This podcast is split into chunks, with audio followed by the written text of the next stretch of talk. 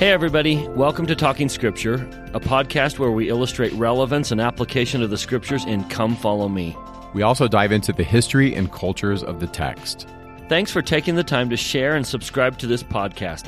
For show notes, head over to our website, talkingscripture.org. Welcome to Talking Scripture. I'm Mike. And I'm Bryce. We wanted to let you know that we have started a Facebook page to listen to the podcast, especially missionaries. If you have a missionary friend out there who would like to be exposed to this or you want to just share this, Bryce and I just want to make this as accessible as we can. Yep. And so anything we can do, but one of the challenges is we may not be able to respond to every question or post that's put on Facebook. We'll do our very best. So if we don't, please forgive us. Awesome. And today we're going to be in Mormon 7, 8, and 9. And Mormon 7 is Mormon ending the record. And we're going to come back to that, aren't we, Bryce? Yeah, let's do that at the end because the most important message here is Moroni's now left alone with this record, and Moroni knows exactly how important this record is. And so in these two chapters, he's going to talk about we need to preserve this record. And because in the latter days this book's going to come forth at a very time when it has all the answers to the society's problems. He's going to keep saying that. It's going to come forth in a time when it has this problem.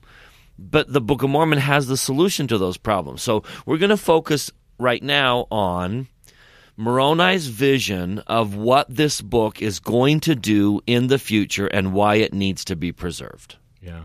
So it, it comes forth in a day when all this stuff's going on. So if you go to Mormon 8, Moroni tells us, so I know it's called Mormon 8, but Moroni is the speaker.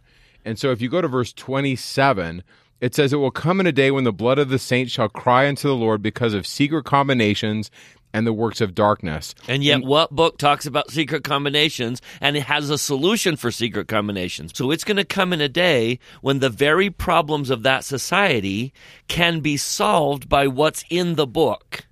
And do that again, Mike. Do it in the next one. Yeah. So we have works of darkness.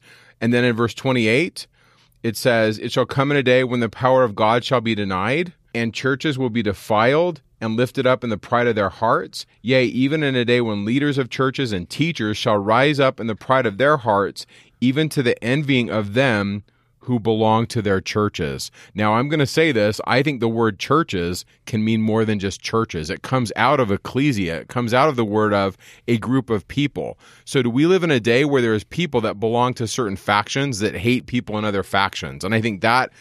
I think that's what Moroni is seeing is he's seeing this massive division where everybody's kind of against each other. And going back to Nephi, Nephi also saw our day, and he talked about churches that are set up to get gain. So the church of getting gain, the church of having power over the flesh, the church of popularity, the church of lust. And that's not how we usually think of the term church, but that's kind of how the Book of Mormon authors are thinking it. We live in a day where organizations are filled with pride and so Moroni says the Book of Mormon is going to come forth in a day where there will be so much pride in the world. And yet, of all the books on earth, which one best helps us overcome pride? Which one deals with the pride cycle and antidotes to the pride cycle?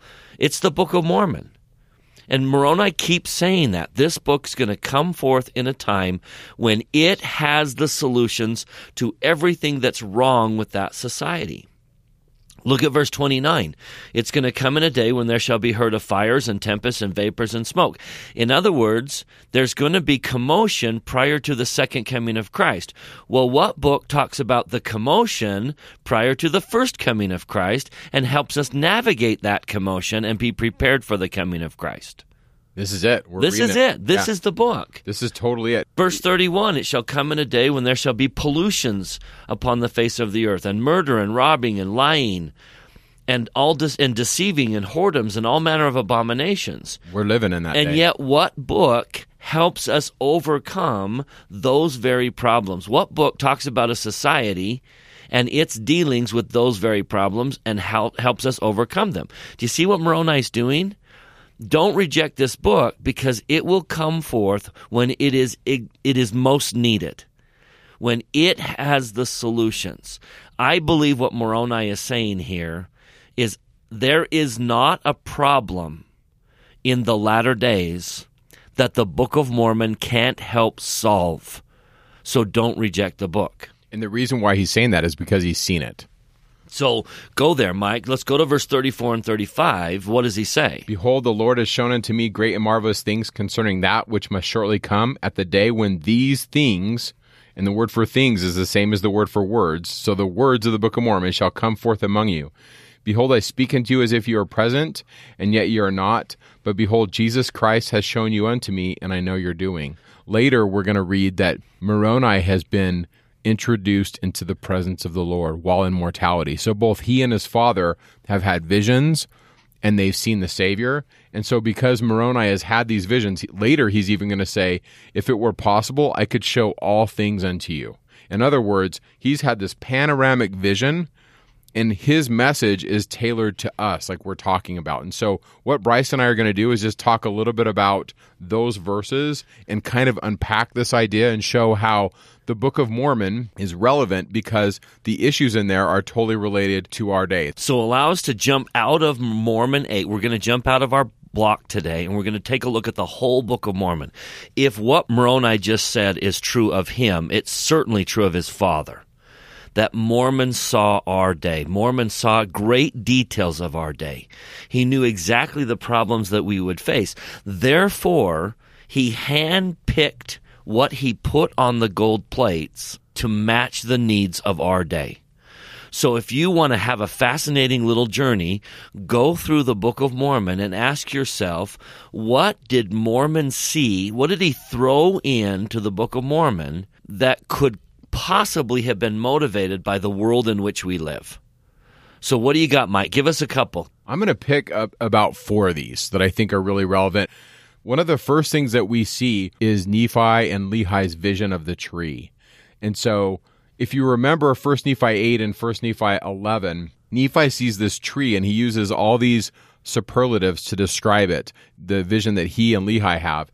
Things like most sweet and most white.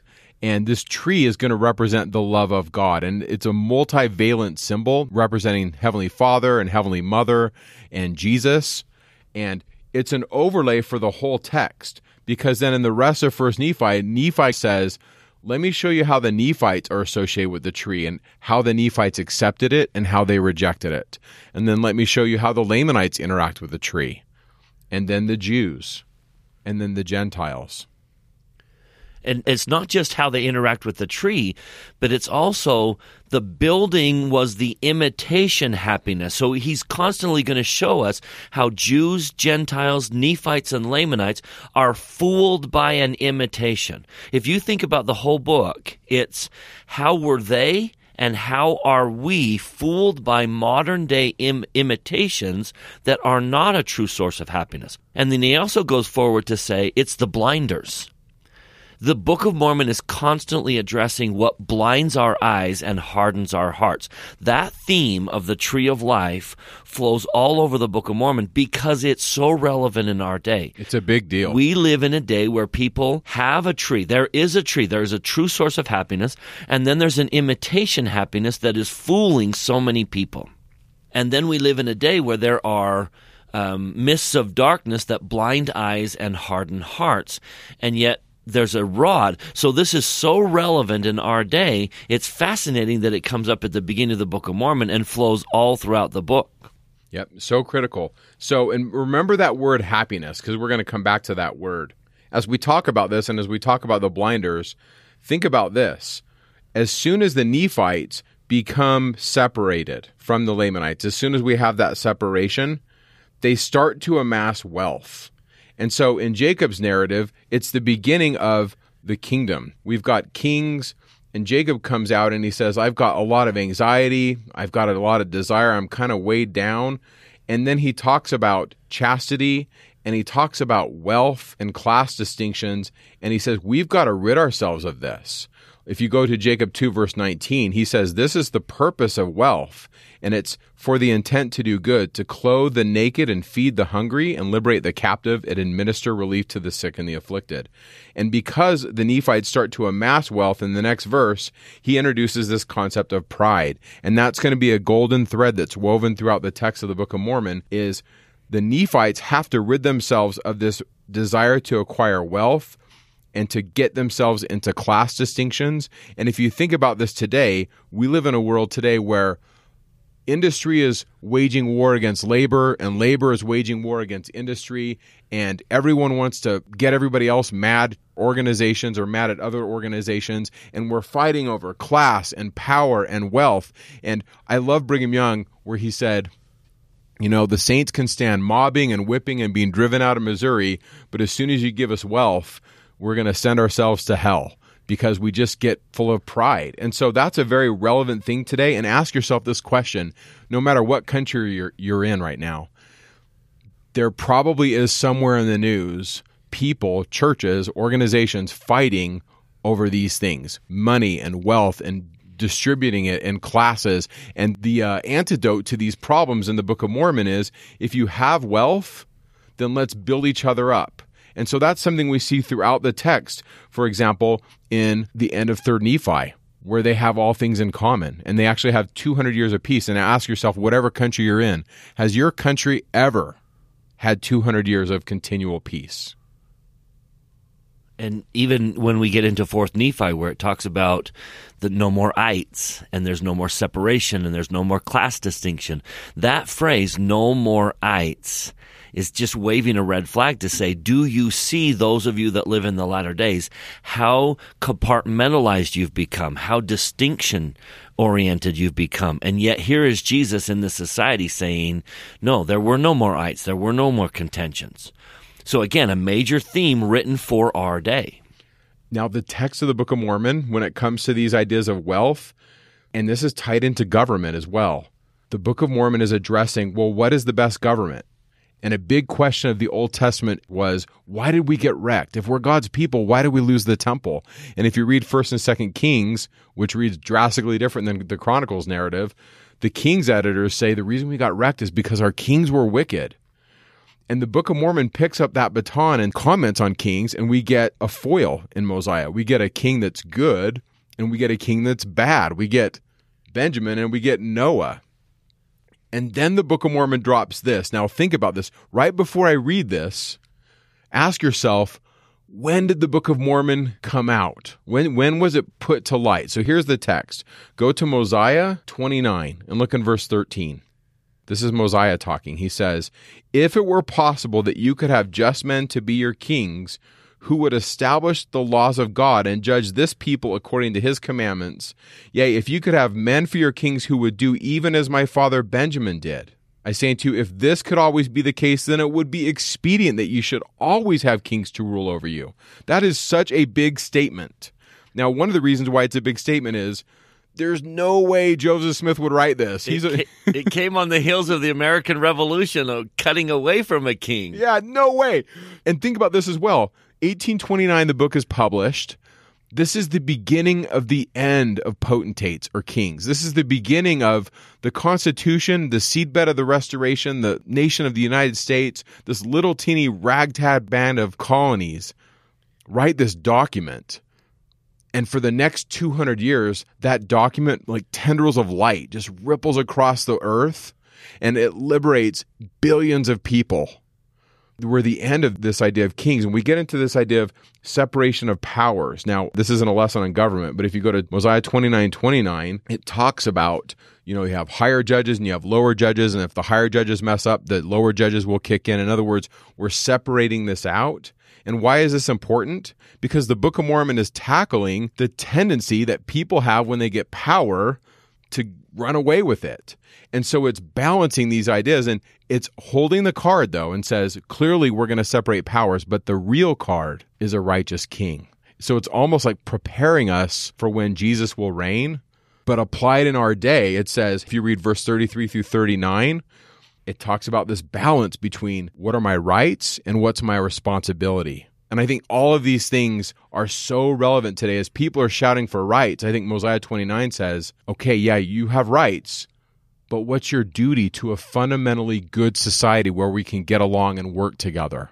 These governmental ideas, by the way, ripple everywhere. And as long as we follow the true principles, it benefits us. In other words, there's countries that have never read the Book of Mormon, people that have never read it that are working in governmental systems where they're following these principles, and the light will be reflected in their lives. And so the Book of Mormon, like I said, whether they've read it or not, it's relevant to them. And so uh, clearly the solution to the problem is laid out by Jacob and in the Book of Mosiah. So those are the first couple. So we got the vision of the tree, we've got class distinctions, wealth, and government, and the third is economic systems. So I'm just going to say this. I'm just going to call them what they are, Bryce. Those blood sucking Gadiantons, right? the Gadianton robbers essentially, Mormon, as the editor says, I'm going to show you guys these these guys pop up again and again, and then there's this line in there where he says it's going to prove the entire destruction of our people. And the Gadianton system is essentially, I eat and you work. And the Book of Mormon really does draw this out. There's a quote I want to read He's a commentator on Christianity, and his name is Dinesh D'Souza. And in Dinesh's book, What's So Great About Christianity, he talks about the attack that people make on Christianity when they say things like, well, what about the Inquisition? What about what the Catholics did back in the day? Or what about the Salem witch trials? And he wrote a chapter where he basically says that the people, the naysayers of Christianity, got nothing on atheism. And there's this one line I want to read where he says this quoting about the figures of the Salem witch trials and some of the people that died in the Inquisition, he says, These figures are tragic. And of course, population levels were much lower at the time. But even so, they are minuscule compared with the death tolls produced by the atheist despotisms of the 20th century. In the name of creating their version of a religion free utopia, Adolf Hitler, Joseph Stalin, and Mao Zedong produced the kind of mass slaughter that no inquisitor could possibly match. Collectively, these atheist tyrants murdered more than a hundred million people. And that's in our lifetime. If you think of the last hundred years, a hundred million people have died. I'm going to call it Gadiantonism. Gadiantonism is essentially you work, I eat. And in those systems, many of them communist, they essentially ruined themselves. But as I read the Book of Mormon, and if you think about this, when Joseph walks out of the sacred grove and God begins to flood light on the earth, there's always a counterfeit. And that's the beginning of Marxist theory. During those time periods, great revolutions take place, and the Book of Mormon is dealing with this. So, how do we deal with wealth? Well, if you have it, share it. How do we deal with Gadiantonism? Don't join them, avoid them and work together with people that have light. And so that's my take on economic systems as the Book of Mormon lays it out. And then finally, I want to talk a little bit about happiness. And there's three verses I really want to read because two of them apply to our day. Well, they all apply to our day, but two of them are we're really steeped in right now. So go to Alma 50. The word happiness actually is rooted in the tree the tree from the vision, and that's why I said you want to remember that word happy. Uh, the word for the tree is Asherah, and the word for happy is Ashrei. And happiness is a golden thread woven throughout the text of the Book of Mormon.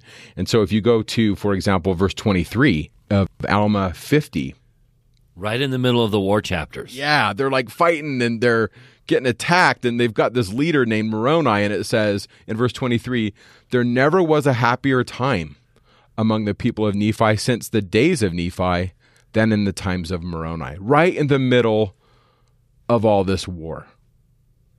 And then I love verse 21. This is Mormon's commentary. He says, And we see that these promises have been verified to the people of Nephi, for it has been their quarrelings and their contentions and their murderings and their plunderings and their idolatry and whoredoms and their abominations. And then Mormon writes, which were among themselves, which brought about their wars and their destructions. I think one of the themes here when it comes to happiness, I think what Mormon is trying to say is this I wouldn't worry about these other countries as much as I was worry about what you're doing in your own home. And I think that's a really cool principle that we can kind of tie in with happiness. Which f- flows all throughout the Book of Mormon. Do you remember what Moroni says to Zerahemnah? That God will keep and preserve and support us as long as we are faithful unto Him and unto our covenants. The Book of Mormon makes it very clear the enemy isn't some outside force. The enemy isn't another country. The enemy is within us. Nephi, if you go back to 2nd Nephi 5, same kind of idea. They're being attacked. The Lamanites are coming, and the Nephites are a small band. And in my opinion, I think they're banding together with some of the indigenous people because they do things like consecrate priests in verse 26 and teachers, and they build a temple. But go to 2 Nephi 527, where it says, It came to pass we lived after the manner of happiness. So there's two really important times where they're at war, and yet they can be happy. And I really think Mormon knew that the people that would read this book would live in a day where there's Hard work and war and Yeah. threats and challenges. yeah, all kinds of problems, and yet you can be happy. because it goes back. If you take that all the way back to the tree that Mike mentioned, First Nephi eight, it came to pass that I beheld a tree whose fruit was desirable to make one happy. The Book of Mormon makes it very clear. It is the fruit of the tree that brings real happiness, and you can live in a war. You can live under threat of war. You can live under uh, prideful organization. You can live among wicked people and constantly be partaking of the fruit of the tree. And I love the fact that it's the fruit of the tree that makes you happy. It is sweet above all that is sweet, white above all that is white, pure above all that is pure. In other words, the greatest happiness on earth is reserved for those who partake of the fruit of the tree of life. And that's a major message from the Book of Mormon to the latter days is no matter when and where, no matter what circumstances. President Nelson picked that theme up when he talked about joy. You can have joy even in trials and tribulation because joy comes from the fruit of the tree. I love that, Mike. Yeah, so good. You don't have to depend on outside circumstances. You can have peace even in the midst of this. Now, the example I'm going to share briefly is a New Testament example, but we'll go back to the Book of Mormon in a second. But if you think about Jesus' message, he was speaking to people that were just burdened with taxes under a crushing government, and yet he was always telling them that they could be happy. He was always extending that invitation to them, showing them that, hey, who empires come and go, but you can follow me and be happy in the midst of, of all this messiness. Even in the middle of a storm tossed sea, he says, Be of good cheer. It is I. Be not afraid. That's symbolic of a Roman government that's afflicting you or whatever. In the middle of a storm tossed sea, he says, Be of good cheer. It is I. Be not afraid. Yeah. Uh, to a group of people that are kicked out of the building, and they say, "Where can we go to worship?" In in Alma 32, he gives this image of a tree. Once again, the root is Ashrei. If you read Psalm 1, it said, Blessed or Ashrei is the man that walketh not in the counsel of the ungodly. Verse 3 He will be like a tree planted by the river of water, and he'll bring forth his fruit, and his leaf shall not wither, and whatever he does, he will prosper. That's that's Alma 32. That's happiness. The last one is one that I don't know if we really can relate with because it's in the midst of this utopia and no one's mad at anybody and there's no ites and I haven't lived in that world, but we all long for it. I think everybody wants that world where we can just get along and and be friends. And it's fourth Nephi one. And Mormon writes, there was no envying, nor strife, nor tumult, or whoredom, or any lyings, or murders, or any manner of lasciviousness. And then, surely there could not be a happier people among all the people who had been created by the hand of God. That is what the Book of Mormon's after. And that is what Jesus wants. And that's what I want. And I think the Book of Mormon is so relevant for us. All three of these circumstances, two of them are in the midst of great war, one of them is in the midst of this utopia. But here's what they have in common they work together, they're led by a prophet, and they're doing their best. They're not always at peace, they don't always have everything working out, but they got those three things that are going for them. And so there's a ton more, right? When Mormon says, I've seen your day, but think about this. Every one of these is relevant for us, right? The vision of the tree, wealth and class distinctions, government, economic systems, and how to be happy. I think everybody wants answers to these questions. And it's so fascinating that the Book of Mormon provides the answers to our society. Uh, let me throw in a couple more that I think are significant. I asked myself, okay, what help do we need in the latter days? What's going to be unique to the latter day saints that we would need help? Because clearly we struggle with the natural man like anyone in any dispensation. But what help do we need in the latter days? And a couple thoughts I've had. Well, we're the only generation that's going to finally win the war against Lucifer that began in premortal life. Every other dispensation fails in the end and falls into apostasy. But this is the only dispensation that will not fall into apostasy. We will win that war. So it shouldn't surprise you then that we have war chapters in the Book of Mormon that are a type and a shadow of that war that reveal to the Latter day Saints exactly how to win the war. We have the blueprints on how to win the war against Satan written in the Book of Mormon. And clearly you can see that Moroni is, or Mormon is saying, what help do the Latter day Saints need? And let's provide it. Let's help them understand how to win the war against Satan. So that's a fun thing to find in the Book of Mormon. And it's, it's not just a little bit. We're talking like 20 chapters. Yeah, huge. Yeah. A huge chunk of the Book of Mormon is kind of dedicated to that theme of we must win the war against Satan. Therefore, the Nephites have to win this war against the Lamanites. And what's funny is what causes the problems in that war? They had all power over their enemies until they opened the front door and let the enemy in. Now, if Mormon's saying, wait, these Latter day Saints are going to have to defeat Satan, they better know what the problems are.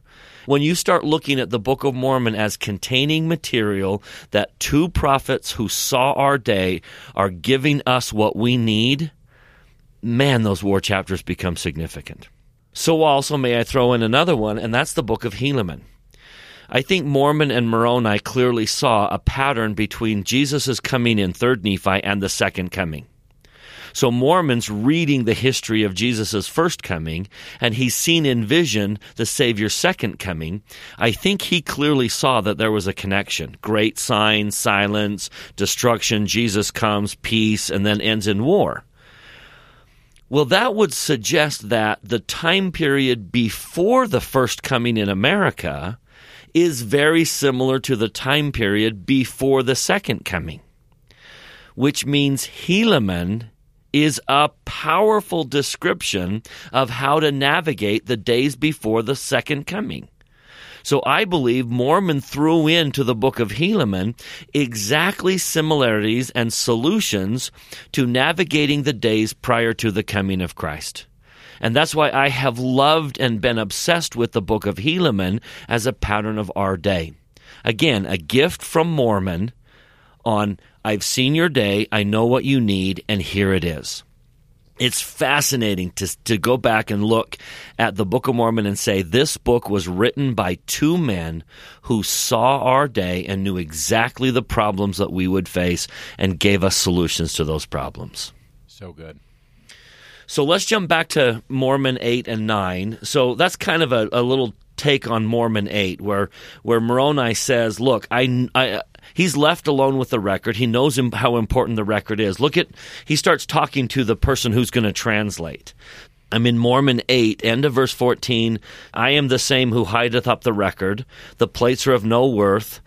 And then he says in the end of verse 14, the record thereof is great worth, and whoso shall bring it to light, him will the Lord bless. And so the next several verses are talking about Joseph Smith he's talking about the one who will bring this record to life. So Mormon's very concerned about this record coming forth. And then the rest of chapter 8 is what we talked about. The reason we shouldn't reject this record is because it has the solutions to the very problems of the society when it comes forward. So that's 26 through 32 that we've talked about. What I'd like to do is turn to chapter 9. Mormon seems to talk about five reasons people will reject the book in our day. And I know it's silly to be, you know, this podcast is for people who pretty much believe the Book of Mormon is true. But I what I think it's fascinating. But, but if you don't believe in if it, you don't believe the Book of Mormon, we're about, we're glad you're listening. Keep, keep listening because we're about to point out Moroni's concern, and here are the five reasons he sees that people will reject the Book of Mormon. And tell me if these aren't true in our day. So, chapter 9, verse 1. The first reason people will reject the Book of Mormon is simply they do not believe in Christ. And now that's that's a bold statement. It, it comes from Nephi. If you want to flip back in the Book of Mormon to 2 Nephi chapter 33, Nephi said it most boldly. 2 Nephi 33, as Nephi is kind of signing off, he says, Now my beloved, I'm reading in 2 Nephi 33, 10 and 11, mainly 10. And now, my beloved brethren, and also Jew, and all ye ends of the earth, hearken unto these words, and believe in Christ. And if ye believe not in these words, if you don't believe in the Book of Mormon, at least believe in Christ. And then this statement from Nephi And if ye shall believe in Christ, ye will believe in these words, for they are the words of Christ. And he hath given them unto me, and they teach all men that they should do good. To reject the Book of Mormon is to reject Christ because he is the source of the words. And then we find that same thing taught by Mormon in his final chapter, chapter 7, which we'll come back to in a minute. Mormon's going to say that same thing. Verse 9, Mormon 7 9. For behold, this, meaning the Book of Mormon, is written for the intent that you may believe that, meaning the Bible. He's just talked about the scriptures that will come from the Jews.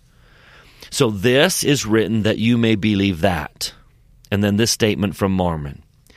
If you believe that, if you truly believe the Bible, you will believe this also. They're written by the same author. Jesus is the author. If you believe the Bible, if you believe in Christ, then you will believe in the Book of Mormon. And then Mormon adds in the rest of verse 9 if you believe this, if you believe the Book of Mormon, then you will know concerning your fathers and also the marvelous works which were wrought among the power by the power of God among them. So don't reject Jesus. So back to chapter 9. One reason that people will reject the Book of Mormon, simply put, is they don't believe in Jesus. So Moroni pleads with them to believe in Christ. I think that's kind of prophetic too, because I think if you look at historically since Joseph Smith's day, has belief in Christ gone up or down? Great. And if you, if you read Mormon 7, there's this line in here I find fascinating, especially connected to historical criticism of the Bible. If you look at verse 9, it says, This is written for the intent that ye may believe that. So the Book of Mormon is actually bolstering the that in that verse is the Bible. The this is the Book of Mormon. Now, Joseph Smith is right at the beginning of serious critical scholarship. Wellhausen's this German that comes out and says, Hey, there's multiple sources. I happen to like Wellhausen's stuff, but a lot of people have picked it up and gone full atheist and say essentially none of this stuff's true. Uh, it's all just this fabrication. And the Book of Mormon begs this question okay, if the Bible's a fabrication, how do you explain a farm boy busting out this stuff that is just clearly not coming out of 19th century America? In other words, it's like a mic drop by God where he says, Oh, really? How you like these apples? Here's the Book of Mormon now you got to take it serious. And so to me, if you just take away the spirit out of all this and you just look at this as a text, you're like, you got some explaining to do. Now, I believe it because I feel the spirit and, and I believe in Jesus, but man, the, that's a mic drop by the Lord where he just essentially says, this is going to come in a day when the faith and the understanding of the Bible is going to become more secularized and people aren't going to believe it. And if you go to like Pew Research, they do these studies and they say, How many of you guys believe in Jesus? Especially if you look in some of these European countries, uh, attendance in church is dwindling, faith in God is dwindling. And I think that's kind of prophetic. I don't think that was necessarily going on in 1829. So these are things that Mormon sees, is what I'm trying to say. He sees our day.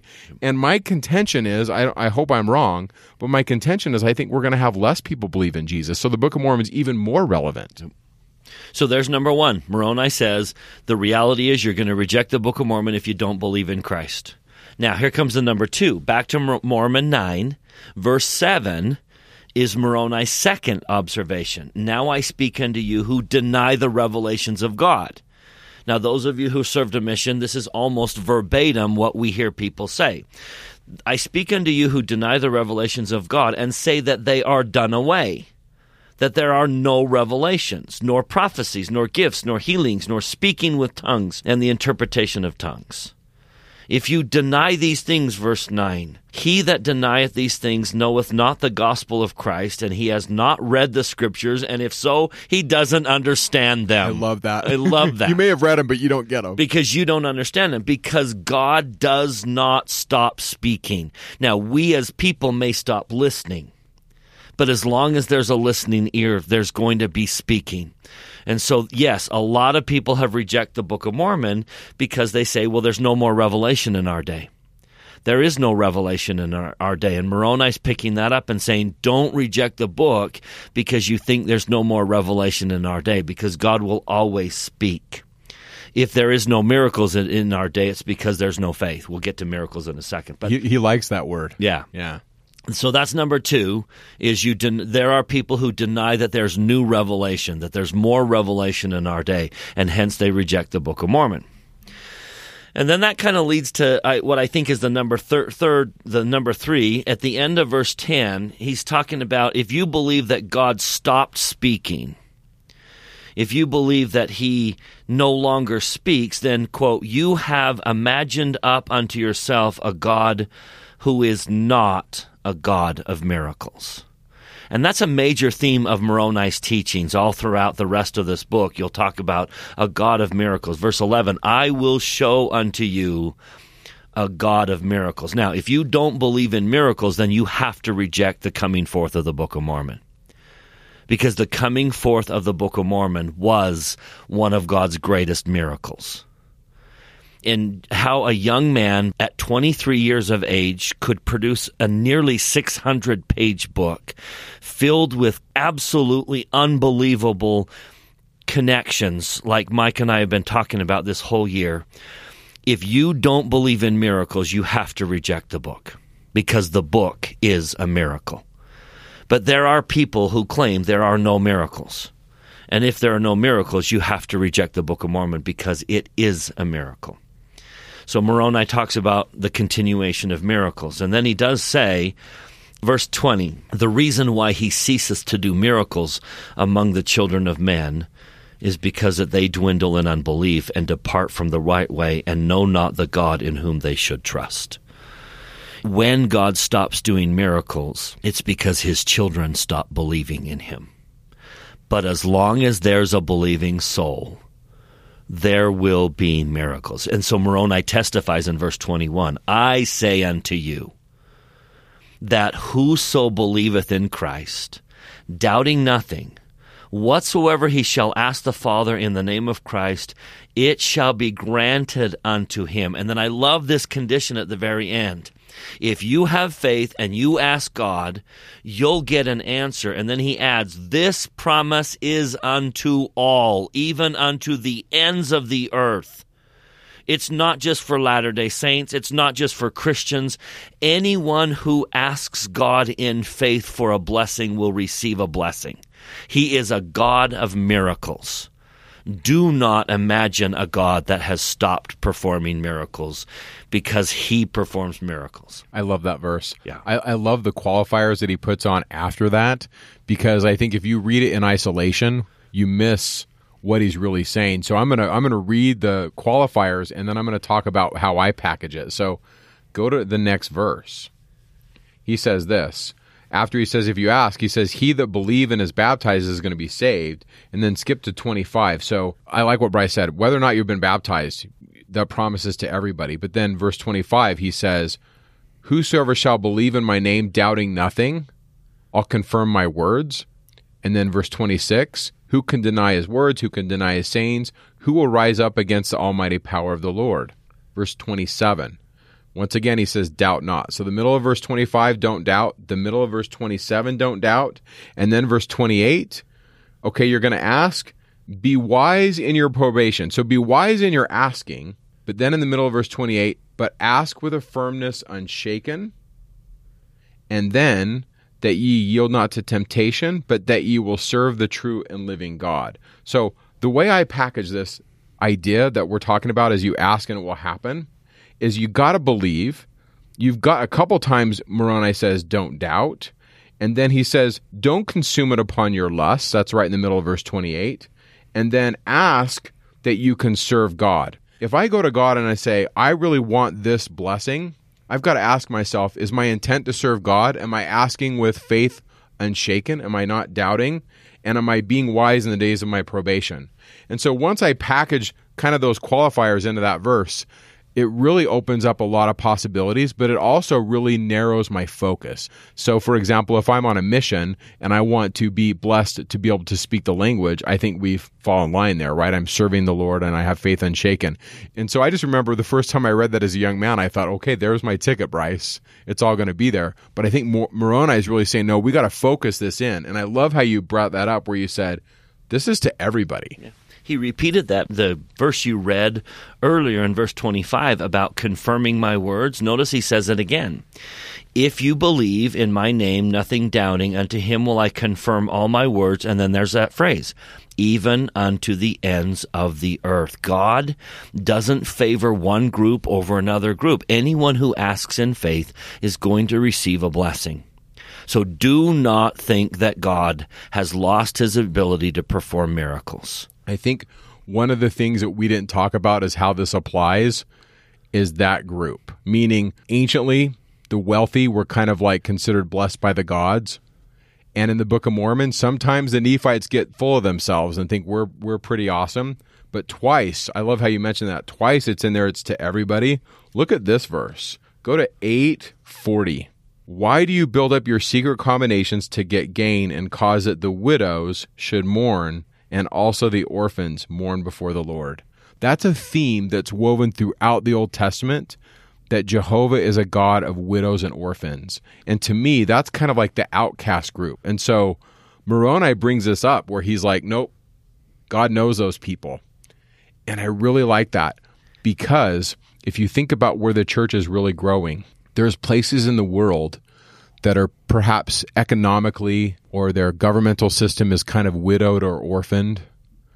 And yet, God knows who these kids are, these people. I remember one time I was in a country where there was no electricity. And there were those beat up Toyota trucks that you've seen on the videos that the terrorists have, right? I was in one of those countries. And I saw this boy on the corner that didn't have shoes on. And he was about six or seven. And it looked like he hadn't eaten in a couple days. And I felt this impression God knows that kid. That's an important thing.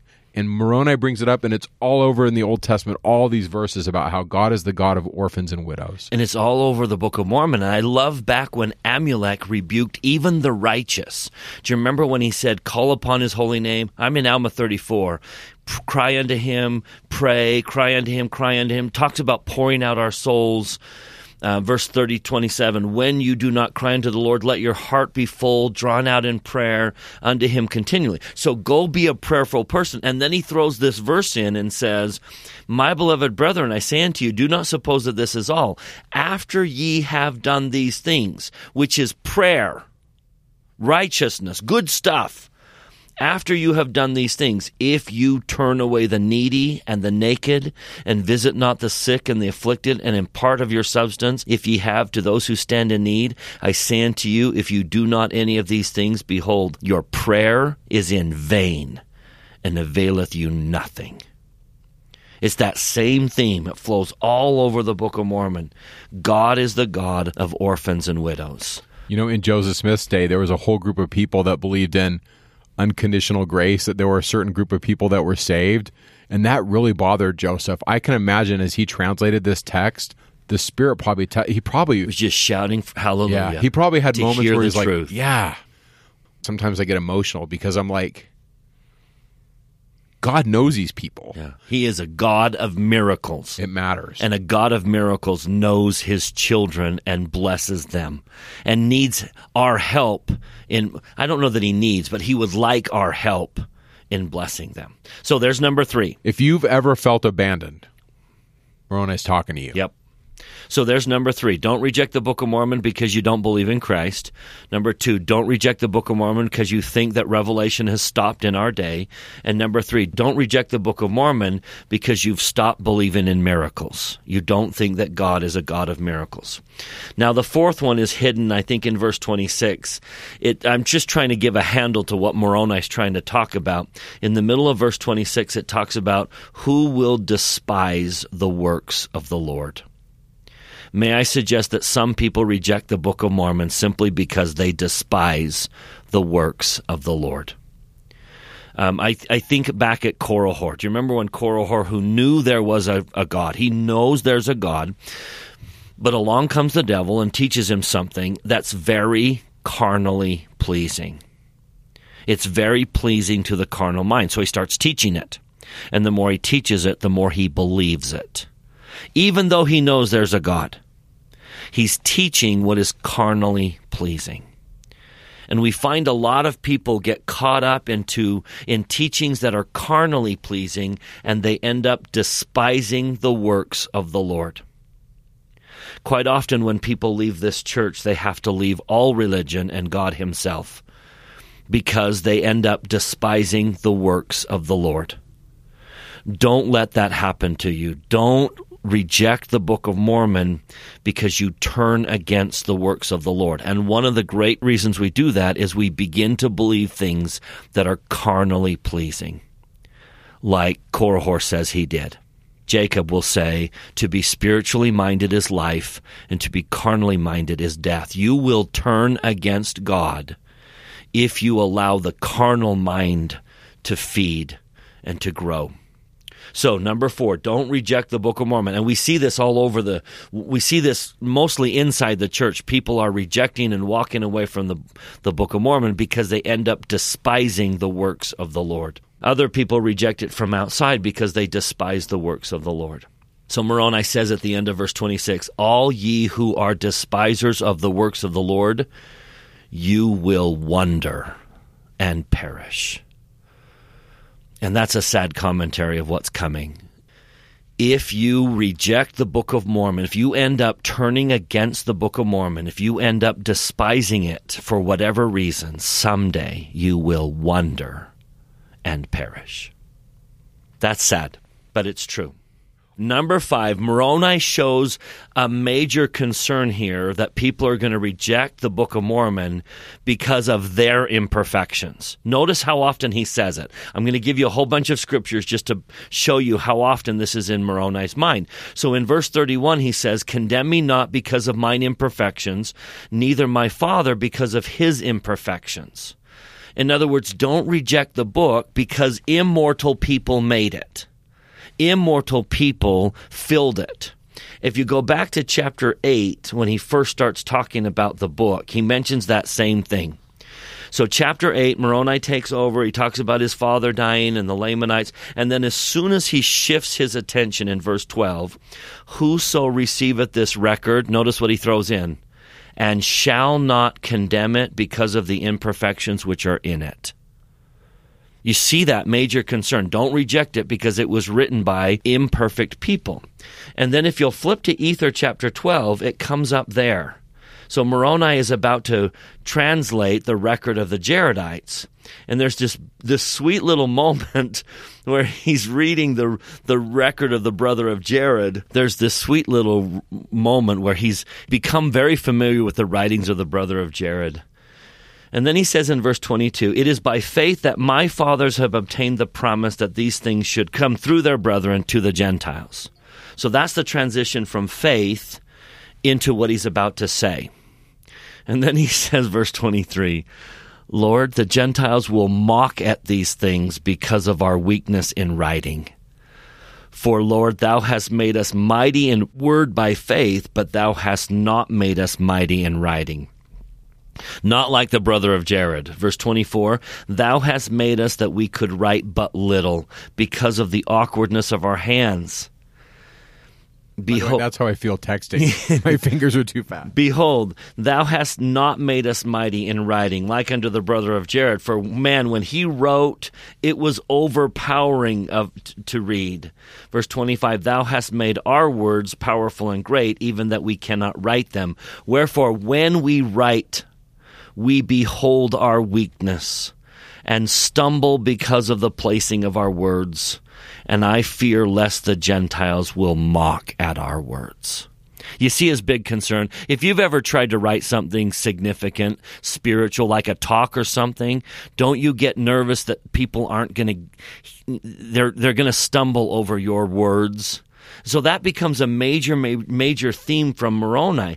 Now go to the very title page of the Book of Mormon. He wrote that into the title page of the Book of Mormon. So, very beginning of the Book of Mormon, where, you know, the title page where it says uh, the Book of Mormon, an account written by the hand of Mormon upon plates. Notice the very last sentence. He says, And now, if there are faults, they are the mistakes of men. It's clearly on his mind. Yeah. If there are faults, they are the mistakes of man. Wherefore, condemn not the things of God, that you may be found spotless at the judgment seat. Clearly, this is on Moroni's mind. Now, if I can expand that a little bit, I think his concern isn't just for their weaknesses in writing the Book of Mormon. He was also concerned about Joseph Smith's weaknesses and the leaders of the church weaknesses in bringing the book forth and proclaiming it to the world. Don't reject the book because human beings brought it forth and are imperfect. Don't reject the book because Joseph Smith was an unlearned man. Don't reject the book because your bishop said something imperfect. Even Jesus got rejected because I said, We know your family. We know you guys aren't perfect. You're just this carpenter's son. In other Right. words, God clothes gold in clay. Yeah. And I love the language here in the title page. Don't reject the things of God because of the mistakes of men. If there are faults, they are the mistakes of men. Wherefore, condemn not the things of God. And that was Moroni's major concern. And that we clearly see that today. Many people are rejecting the book because they get caught up in some human mistake that a leader made or that Joseph Smith made or that someone else did. And they end up rejecting the things of God because of the mistakes of men. So that's the fifth one on the list. And Moroni's, and clearly this is a major concern of Moroni throughout the whole book. And it's clearly seen in our day. People are rejecting the book because of the mistakes of men. So don't do that. Don't reject the things of God because human beings are involved and they make mistakes. And attach right to the end of that verse.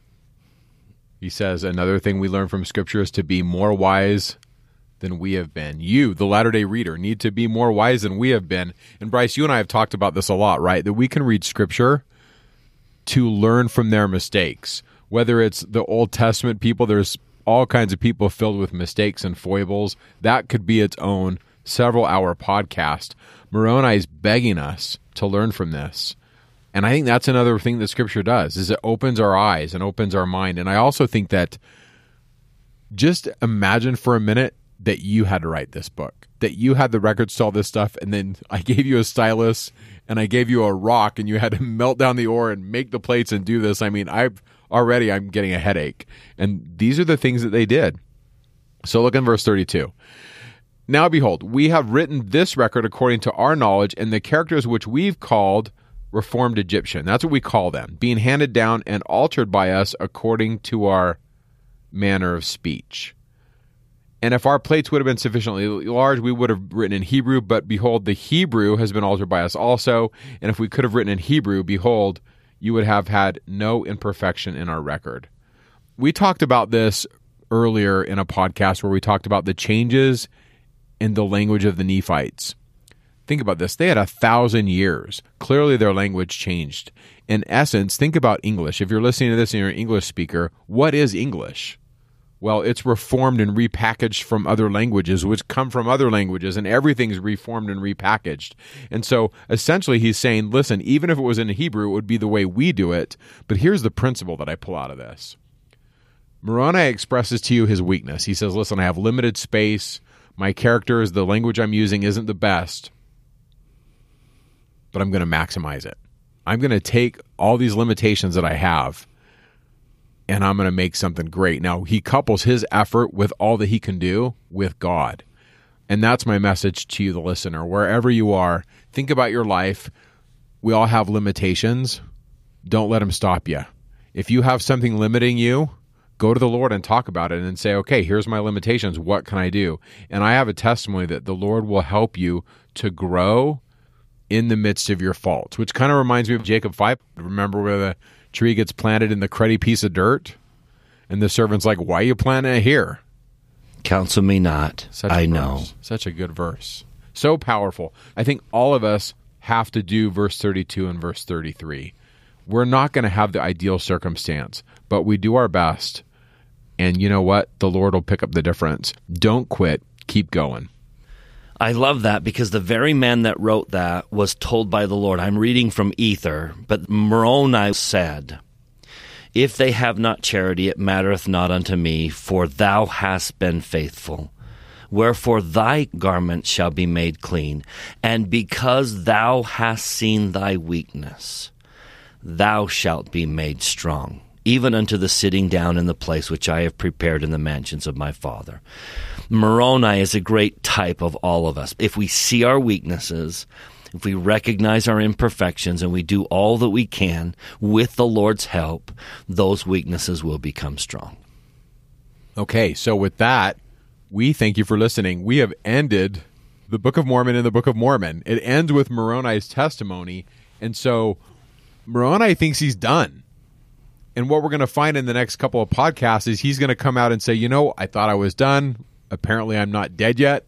And so I'm going to pick up, and he, he's got to be making some plates because he mentions in this. In this I don't have any ore. Yeah, he's like, I'm out of room. And we know that he keeps walking or traveling or, you know, because he's kind of on the run. And so we'll talk about Ether and Moroni in the upcoming podcast. We're so grateful that you have made time in your day to be with us in the Book of Mormon. And with that, we'll see you next time. Talking Scripture is not an official production of The Church of Jesus Christ of Latter day Saints. The opinions expressed in this podcast are Mike and Bryce's opinions only. We refer you to official church sources and the church website to clarify any doctrinal questions.